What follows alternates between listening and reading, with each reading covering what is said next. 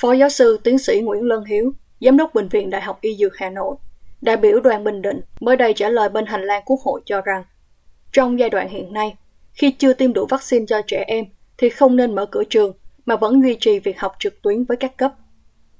Học trực tuyến là giải pháp mà lãnh đạo ngành giáo dục đất nước hình chữ S đã triển khai suốt nhiều tháng qua tại các địa phương cho mọi cấp học. Giải pháp này được nói nằm trong kế hoạch mục tiêu kép trong phòng chống dịch COVID-19, được chính phủ Việt Nam thông qua. Tuy nhiên, điều này cũng đặt ra nhiều trăn trở cho phụ huynh, nhất là những gia đình thu nhập thấp, có công việc không ổn định, cộng với những khó khăn họ phải đối mặt trong giai đoạn giãn cách xã hội. Một số phụ huynh tại nhiều tỉnh thành không muốn nêu tên, nêu ra thực tế họ và con em họ đã và đang trải qua.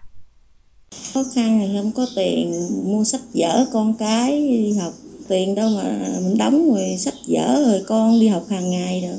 Trước đó thì đi ờ, mừng công ty, công ty xong thì giờ bệnh dịch thì thất nghiệp hai ba tháng nay rồi.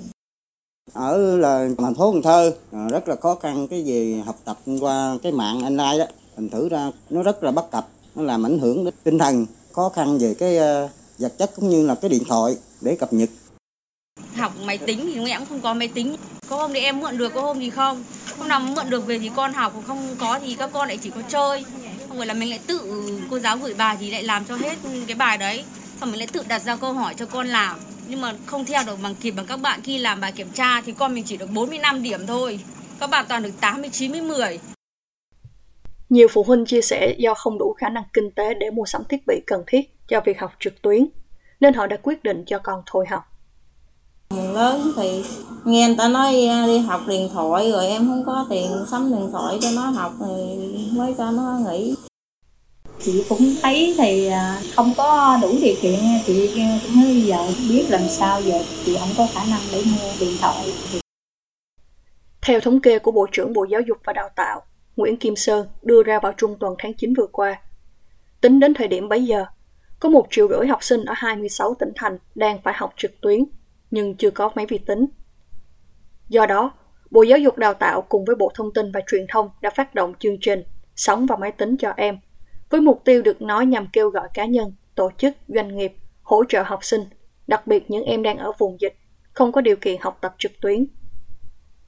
Mặc dù không có con số thống kê cụ thể, nhưng số lượng học sinh nghỉ học do thiếu thiết bị đáp ứng cho việc học trực tuyến thời gian qua hẳn là không ít. Như lời một học sinh tiểu học ở Cần Thơ nói với chúng tôi. Con không có điều kiện không thể mua máy tính, cho nên con rất là buồn. Mong nhanh dịch để con được đi học. Nỗi buồn mà học sinh không được đến trường là vậy. Còn với phụ huynh, những người không đủ điều kiện kinh tế nên phải đưa ra quyết định cho con gian dở việc học hành, lại càng khiến họ dây dứt hơn. Thấy buồn, buồn cũng không biết làm sao nữa bây giờ, cũng để trong lòng. Thấy người ta mua cho con người ta, mình cũng nôn nao mà tại mình không có tiền mua. Thấy như vậy rất buồn nhưng mà không biết làm sao, cái vé số thì chị đi bán vé số vậy chỉ mong là bây giờ con mình cũng có một đồ dùng học tập thì em cũng phải đi mượn cho con nó, học cho nó thoải mái, tối đến mẹ giúp đỡ con thì con nó học nó tự tin hơn. Lắm lúc đi mượn về chẳng được, con nó cứ ngồi trên nghỉ ra nó lại bảo hôm nay lại không có bài tập cho con à thì là lại ngồi khóc. Mỗi lần một con nó khóc em bị thương lắm. Dù việc học trực tuyến đem đến nhiều khó khăn như vừa nêu, tuy nhiên dưới góc nhìn một chuyên gia y tế, phó giáo sư nguyễn lân thắng cho rằng cần phải tiếp tục việc giảng dạy trực tuyến cho học sinh đến khi học sinh được tiêm ngừa vaccine phòng COVID-19 đầy đủ. Vẫn theo lời Phó Giáo sư Nguyễn Lân Hiếu được truyền thông nhà nước trích dẫn, một số địa phương như Phú Thọ cho đi học lại, nhưng trong lớp học chỉ cần vài ca nhiễm lại phải đóng.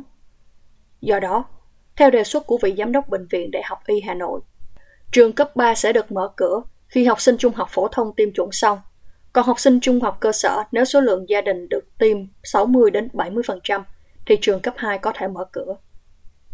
Riêng đối với cấp tiểu học, ông Hiếu đề nghị có thể đi học trực tiếp trở lại sau khi thực hiện tiêm phụ cho các cấp học và gia đình. Hiện các phụ huynh đủ điều kiện cho con tiếp tục việc học thông qua hình thức trực tuyến cũng đang chia thành hai luồng ý kiến trái chiều.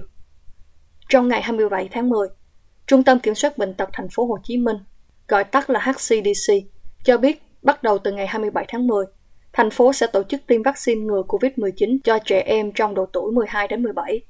Đây là nỗ lực nhằm mở cửa trường học sau hơn nửa năm đóng cửa để phòng chống dịch COVID-19. Tuy vậy, Hiện lãnh đạo thành phố này vẫn chưa đưa ra ngày cụ thể dự định mở cửa trường học. Trong khi đó, lãnh đạo chính phủ Việt Nam mới đây thông báo đặt mục tiêu sẽ mở cửa trường học lại vào đầu năm 2022.